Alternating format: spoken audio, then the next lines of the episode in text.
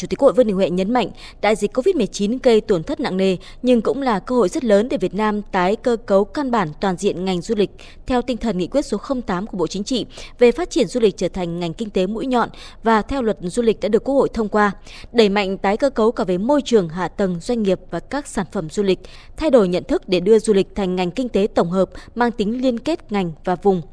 Lấy ví dụ những câu chuyện phát triển du lịch của các nước trên thế giới về thu hút du khách đến tham quan, kích cầu mua sắm các sản phẩm đặc trưng của mỗi vùng, mỗi nước. Chủ tịch Quốc hội nhấn mạnh, phát triển ngành du lịch quan trọng là tư duy, tầm nhìn và tạo bản sắc riêng. Vì thế, các thành viên của câu lạc bộ Kinh tế, Văn hóa và Du lịch cần đóng góp tiếng nói để cùng với sự chung tay của Trung ương, địa phương và các nhà quản lý đẩy mạnh hơn nữa ngành du lịch trong thời gian tới.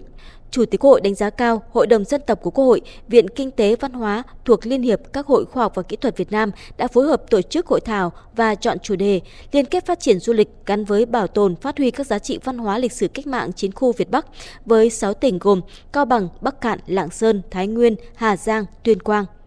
Tôi cũng đồng tình với chủ đề mà du lịch hôm nay các ông chí ờ, có cái thổi thảo đấy. Du lịch mà đặc biệt là du lịch Việt Nam thì phát triển du lịch mà gắn với cái bảo tồn, phát huy các giá trị văn hóa, lịch sử và cách mạng. Giá trị văn hóa, lịch sử cách mạng của Việt Nam là một cái loại tài nguyên du lịch vô cùng đồ sộ, phong phú và có thể nói là hiếm có của Việt Nam đối với thế giới. Thì trong cái tái cấu trúc lại ngành du lịch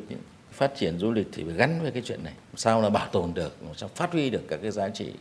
văn hóa rồi lịch sử và cách mạng của chúng ta vô cùng vô tận.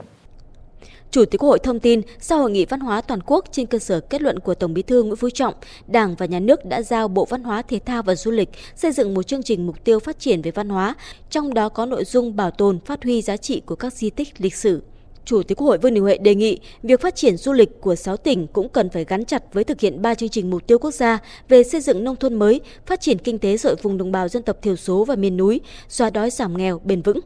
Trong thời gian tới, ngành du lịch cần góp phần đẩy nhanh tiến độ triển khai phục hồi và phát triển kinh tế xã hội, thực hiện các nghị quyết gói hỗ trợ của Quốc hội, Chính phủ, trong đó có việc hỗ trợ người lao động để vừa giữ chân, vừa tạo điều kiện thuận lợi cho người lao động yên tâm sản xuất.